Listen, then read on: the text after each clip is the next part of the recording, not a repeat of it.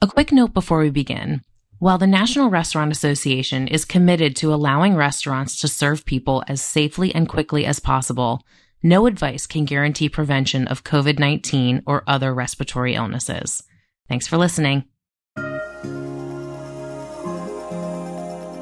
Hi, everyone, and welcome to Order Up, the National Restaurant Association podcast for the food service community. I'm Helen Jane Hearn, one of your hosts, and this week we're talking to Anissa Mandel Senior Vice President of Supply Chain at Focus Brands LLC. She shares her history in the restaurant industry, as well as how she's managing unbelievable changes in today's supply chain. Let's get started. Anissa, would you mind introducing yourself? Absolutely. Well, first of all, thank you for having me. I'm very honored to be a part of this podcast. It's my first official podcast. So, oh, yeah. Could you just tell me a little bit about yourself, your history and how you landed in the supply chain sphere. Sure. Um, well, so I'm not unique. Uh, like many people in this industry, I grew up in it. I started working in a local restaurant when I was 14 years old. And over the next 10 years, I worked in various operations roles and really putting myself through college through the restaurant industry. It was, uh, I don't think there's a job in a restaurant that I didn't perform on some level. But I'm really thankful for that experience because drawing on that knowledge allows me a very empathetic perspective because I know firsthand how hard how hard the work is in restaurants. So eventually I rounded out my operations experience in management and then I at that point pivoted over to the corporate side of the restaurant business. And so I got an extensive view of a few other functions uh, of, on the the corporate side, and then landed in supply chain. So I'm just going to say I've spent 20 plus years. I don't really like to say how how many years because it's it's a lot, but 20 plus years in supply chain. Um, and I've been so fortunate. I've worked with fine dining, casual dining, and now, you know, fast casual snack and smoothie concepts. So I've worked with some amazing brands and it really gives me a great source of pride to play a small part in, in their evolution. And I've certainly learned a lot along the way. Uh, but right now, I am the SVP of supply chain for Focus Brands. And for anyone that's not familiar with Focus Brands, we are comprised of seven phenomenal brands. We own Auntie Anne's, which is the infamous pretzel. Uh, if you haven't had their pretzels, then you haven't lived. I love those um, pretzels. Cinnabon, uh, which is so decadent, uh, but amazing. Really a unique brand. Uh, we also have Carvel, which is an ice cream. It has the best ice cream in the business and uh, very familiar to people in the New York region and Florida regions where their density is. And we also, uh, in late 2018, acquired Jamba, formerly formerly Jamba Juice, but we uh, have now changed the concept to Jamba. We own Moe's Southwest Grill, so anybody that's heard "Welcome to Moe's," then you've obviously enjoyed uh, a burrito there. We have uh, McAllister's Deli, which has some phenomenal sandwiches, and we have another sandwich concept called Schlotzsky's. Their density is in the Texas region, very well known there, and it's a great, great concept. With they bake their own bread, and it's really phenomenal. I'm getting hungry now just thinking about all of it. Too close to lunch. I'll try not to eat during this though. Thanks. well, that's fantastic. That is a significant amount of brands with with a pretty wide range of of ingredients that go into those brands. What kind of um like what kind of suppliers are you working with mostly right now or is it just everybody? Yeah, we we having so many diverse brands and so unique. We deal with suppliers from all ends of the spectrum. Uh, we have I, I would venture over about 500 active suppliers in our system. That's a lot. Uh, and that's just the suppliers that touch supply chain. So it's it's a lot of it's a lot of products, a lot of raw materials, a lot of moving parts on any given day. But it's a, it's it's never dull, and it's always it's challenging but rewarding at the same time. So I'm talking to you during a very unusual time in the world's history, but also in restaurant history. Um, and we're dealing with the COVID pandemic. Um, how has that affected your work and your day to day? Well, it's no it's no huge secret that I mean it's tough all over. This has been really unprecedented for everyone. But for supply chain specifically, it's impacted uh, almost every facet of our supply process from, you know, reduced throughput capacity uh, from a production standpoint at supplier level, raw material availability challenges, freight challenges, distribution challenges, and and then, you know, to layer over that, just the general labor issues across the country. It's been something that we've learned a lot through this, you know, of how to manage through crisis. And, you know, we've all dealt with crisis over our career, but I don't think anyone has dealt with it on the magnitude of, of what we've just, you know, experienced. Along with that, I think sourcing PPE supplies has certainly presented its own difficulties and finding, securing, and maintaining inventory of, of those items was a significant challenge. And, you know, general supply couldn't keep up with the demand because all of these things that we used maybe in, you know, components or uh, small volumes were now, you know, part of our norm and, and, you know, our usage went on up 500% to 1000% depending on the item. So it definitely was something we had to navigate through. But overall, I think we're all working to find a stability. I've been very fortunate to work with a great supplier and distribution network. And I think we've managed very well in spite of the obstacles. But I, I also have to say that really the, the pure dedication of our franchisees to keep the doors open where it was possible, that was a Herculean effort. I mean, if you think about it in a time where it would have been so easy just to shut the doors and retract, we've seen the exact opposite. And I love that scrappiness. You know, it, it's a nod really to the human spirit and, and it speaks volumes about the dedication it takes to own and run a business because it's not easy. But I think we've done a great job managing through all of this. Yeah, I've seen a lot of creative solutions for marketing and for, you know, grocery stores and restaurants, different kinds of, you know, efforts like that. Have you seen any particularly creative efforts for supply chain management? Creativity is everything that we've been doing now and kind of pulling out all the stops just to make sure that we're doing everything it takes to keep our restaurants open and, and maintain supply we've had to be creative really on a daily basis because there was so much change and managing through our business on a hour to hour basis, especially during the height of COVID, we were dealing with things that no one could prepare for. But having that flexibility and creativity and navigating through that, we I think we did a phenomenal job really as a team managing through the crisis and we're fortunate that none of our restaurants had to shut down because of lack of supply. That, of course, is, is a good feeling because I, I know that there were some concepts that were impacted by that and, and we were able to, to keep operational and, and keep the doors open and keep supply flowing throughout everything.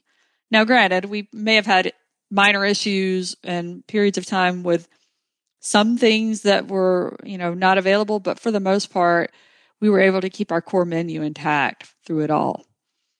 Do you have any examples of those creative solutions that you might have seen? Oh my gosh. There's so many. There really are. I mean, I think what was interesting is as the states were coming back online and allowing businesses to reopen, the different requirements in different regions you know, not just state to state, but also oh, if you're going to reopen in this county, you have to have this. And so things, again, that we've never sourced before, but all of a sudden we have a region that needs to wear a face mask and a visor.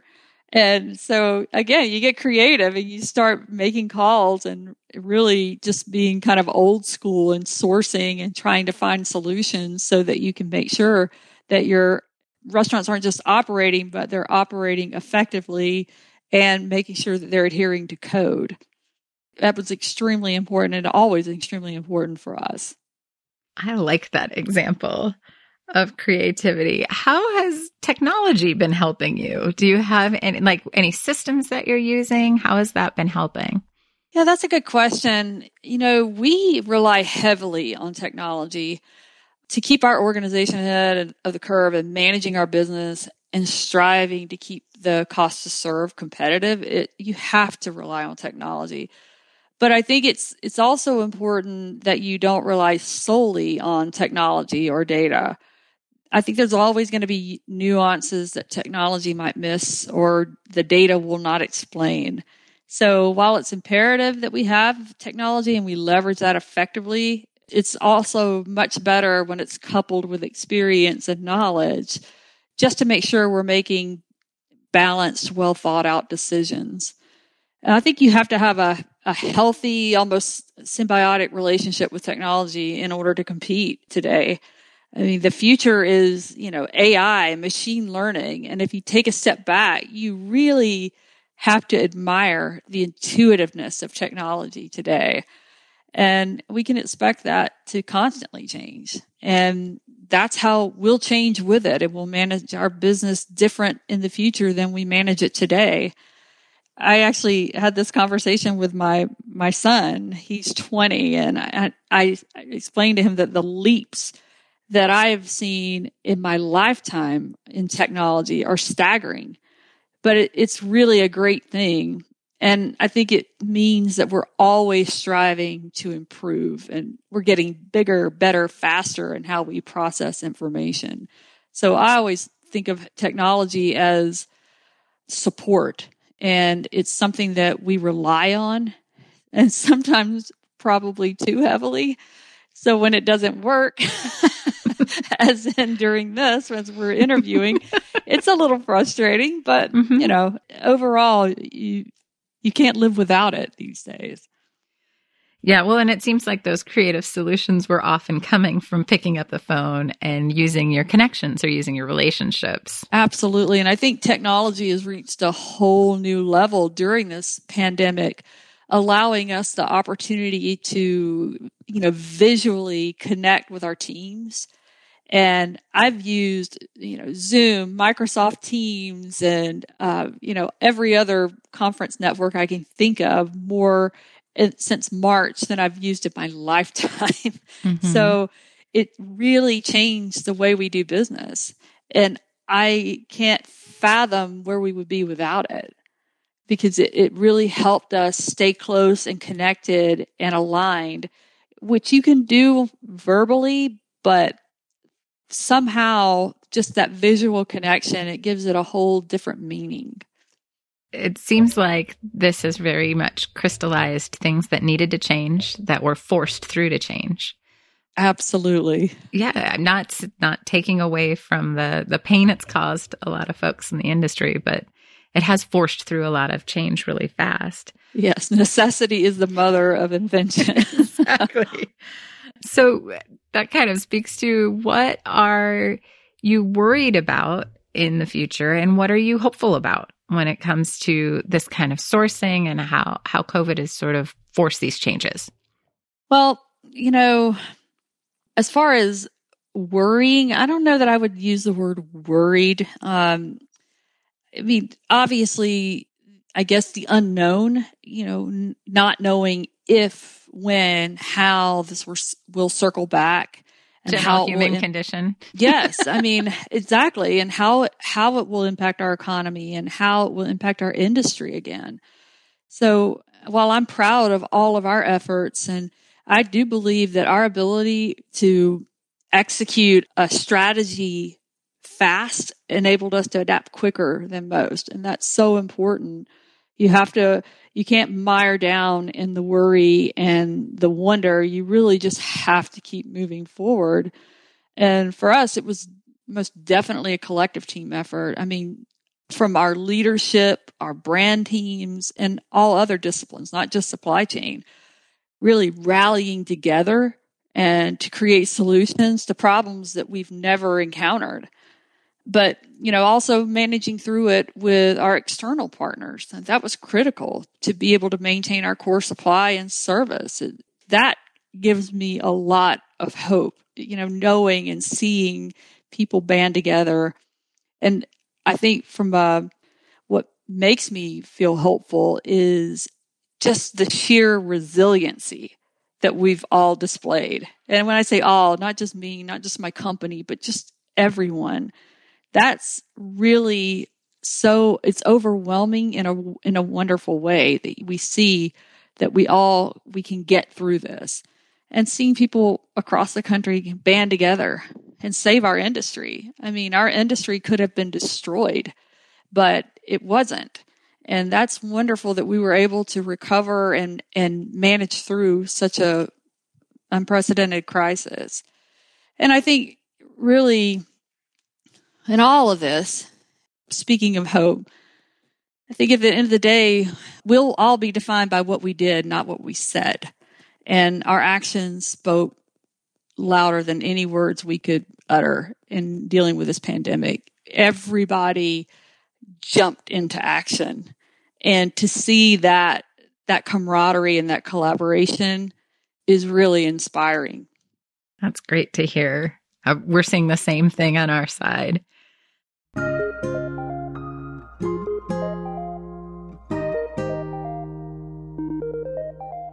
We want to let you know the Supply Chain Executive Study Group has a new name. It's now the Supply Chain Expert Exchange, and it continues to feature highly curated content. We share ideas and information through digital events like webinars and gatherings. That's Supply Chain Expert Exchange. New name, same great group. You had mentioned about those external partnerships. Are there any specific elements that went into maintaining those relationships or keeping that going? Yes. Um, we, especially for some of our key critical suppliers, we implemented sometimes daily, weekly calls during. And I think that keeping that connection and understanding exactly where they were in their process and what they were dealing with and, you know, collaborating with what we were working on and giving them guidance. So this is what we expect. That was extremely helpful.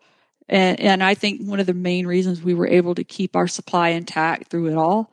Uh, we even had suppliers say and distributors say, you're the first one to reach out. And so that was, that was great to hear that because we, we literally jumped into action and started saying, all right, what is critical to our business? What keeps our doors open? And what do we have to do to make sure that we don't close because of supply? But, and then our distributors, I mean, they were certainly hit hard. Uh, a lot of them, you know, not just our distributors, just distributors across the country, you know, they had to let people go. The business downturn was so abrupt. But then all of a sudden the ramp up was also abrupt. So trying to get people back to work and, and get back to some type of, you know, continuity of business, it, it's been difficult. But I think overall, I'm very pleased with how we've managed through it. Granted, you know, some bumps and bruises along the way, but nothing that was insurmountable. And I think that this really changes the way that suppliers and distributors think about their business, um, especially distributors uh, coming out of a world where broadline was so attractive and you know independent restaurants because the the margins were higher well now all of a sudden you know the chains are surviving and all of a sudden we're attractive again and as we should be. So our business is important and not that independent restaurant operators aren't important. They are. They're very important. But in in a time of of, you know, this tumultuous time, it was really interesting to see how all of the dynamics played out. And I think some of the stronger chains like like our brands were able to really thrive, not just survive through it all.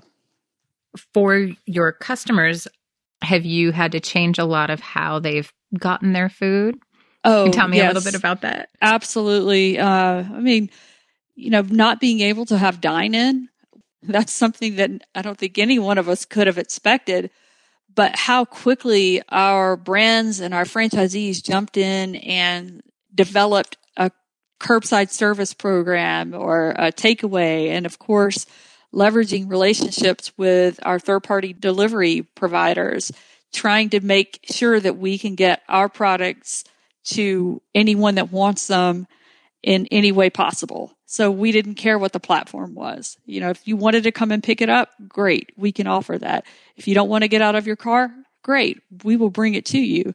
If you don't want to leave your house, that's awesome. Use one of our third party delivery providers. So really enabling them to stay alive and stay operational and keep people employed throughout it all. And we definitely saw our business shift. I think everyone did, but it was a way to remain relevant and to be able to be there for your core customer base through it all.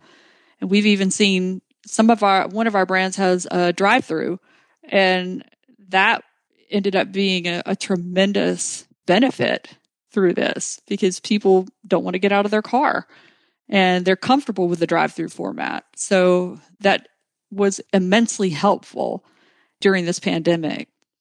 No, it definitely seems like collaboration has been the the thing that has kept you going and helped your businesses thrive. Absolutely, you know, collaboration with our internal teams, but then also our external partners and collaborating with our, our franchisees on what's next. You know, they really understand the pulse of what's happening. They are on the front line. They know what the customer wants, and we have to listen to that, and we have to be able to answer that. And it's it's, it's great when you have that many people in so many different facets, but yet they're all working together.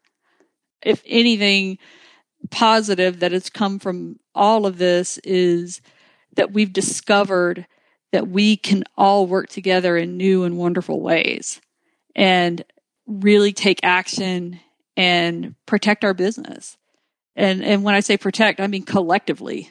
You know, everyone involved, everyone had the the same understanding and the same motivation, which is keep our doors open, keep our customers happy, and serve great quality food. That is no small challenge.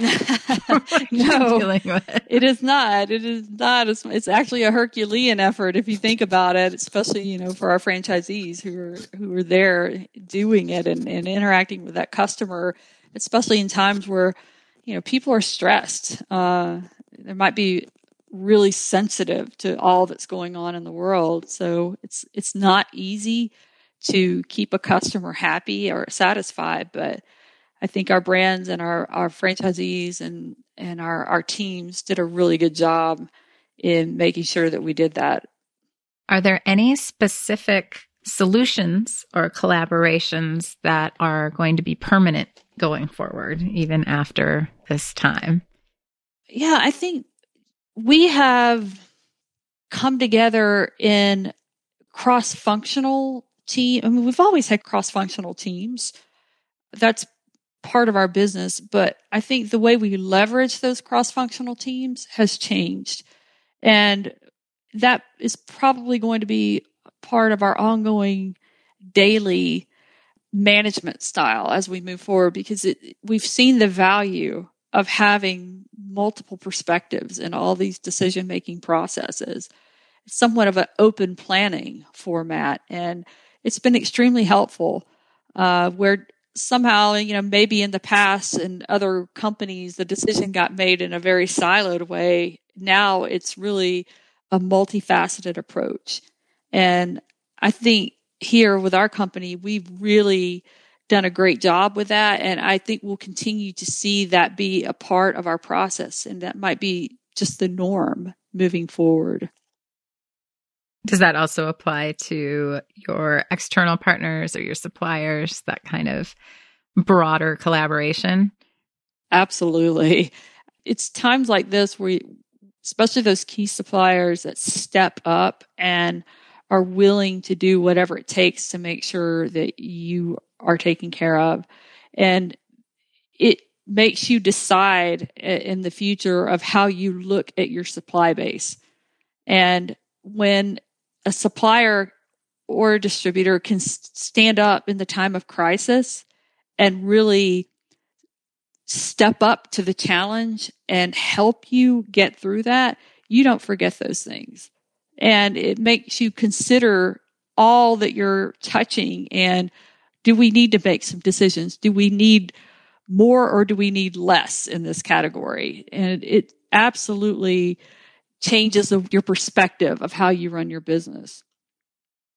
Anything that just won't fly anymore? Oh, let's see if I can answer that appropriately. well, you know, I th- I think, and I I can say this not from our perspective, but I have peers in the industry, and I know that there have been other companies that have probably not approached their supply relationships in a partnership oriented way. And in times of crisis, it's really about companies making the decision about who they want to help and who they want to work with. And if you manage your business in a very, you know, derogatory, negative, and in an unpartner oriented way, then you're you're likely going to find yourself without supply. So it, it obviously creating these partnerships is the right thing to do, but it's also it's important in the the overall maintenance of your business to have people that you can trust and people that are looking out for your best interests as well as theirs. And I think it also is important that it be mutually beneficial. You know, if, if one person is winning and the other is losing, nobody won.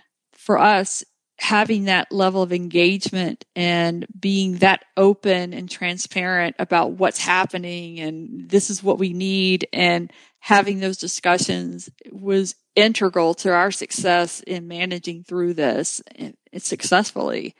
And I was saying that I know a lot of people, uh, and I've worked with people in other companies that probably look at the relationship of the partnership relationship as a one-sided. It's not really a partnership. It's it's I want to benefit, I want to win, and I, I don't think that type of of attitude will hold up in today's environment. Nor should it. It it really should be about benefiting mutually from from that relationship. It seems like some of that empathy that you learned in your early restaurant career has paid off when it comes to managing supply chain issues. Absolutely. At the end of the day, we need the products and the supply and the people in order to serve our guests. So it's paramount. And every day we wake up, our, my team, I wake up and think, you know, what do we need to do? where's our priorities? And really just jump in head first and continue and make sure we're maintaining that continuity of supply. That's everything. If you're in supply chain, that's everything. We're kind of like the, the, uh, the engine. You don't know we're there until you pop the hood. But the minute we don't work and you we don't crank, everyone's very aware of what we do. That wraps up this week's episode of Order Up the National Restaurant Association podcast for the food service community. Thank you to our guest, Anissa Mandel, Senior Vice President of Supply Chain at Focus Brands LLC, for your time today. We update every week on Fridays. Subscribe today on your favorite podcast platform like Spotify or iTunes, or visit us at restaurant.org slash podcasts. This episode, produced by Dante32. If you work in supply chain, you know how fast things change, especially in the times we're in. SupplyChainScene.org is a terrific resource that connects the food service supply chain community with the latest news, best practices, and job opportunities. Visit today at supplychainscene.org. While you're there, sign up for Food for Thought, a weekly recap email of everything that's happened the previous week in food service supply chain. It's an easy way to skim relevant supply chain headlines to stay informed. Check it out. I think you'll like it. supplychainscene.org. Sign up for the Food for Thought newsletter.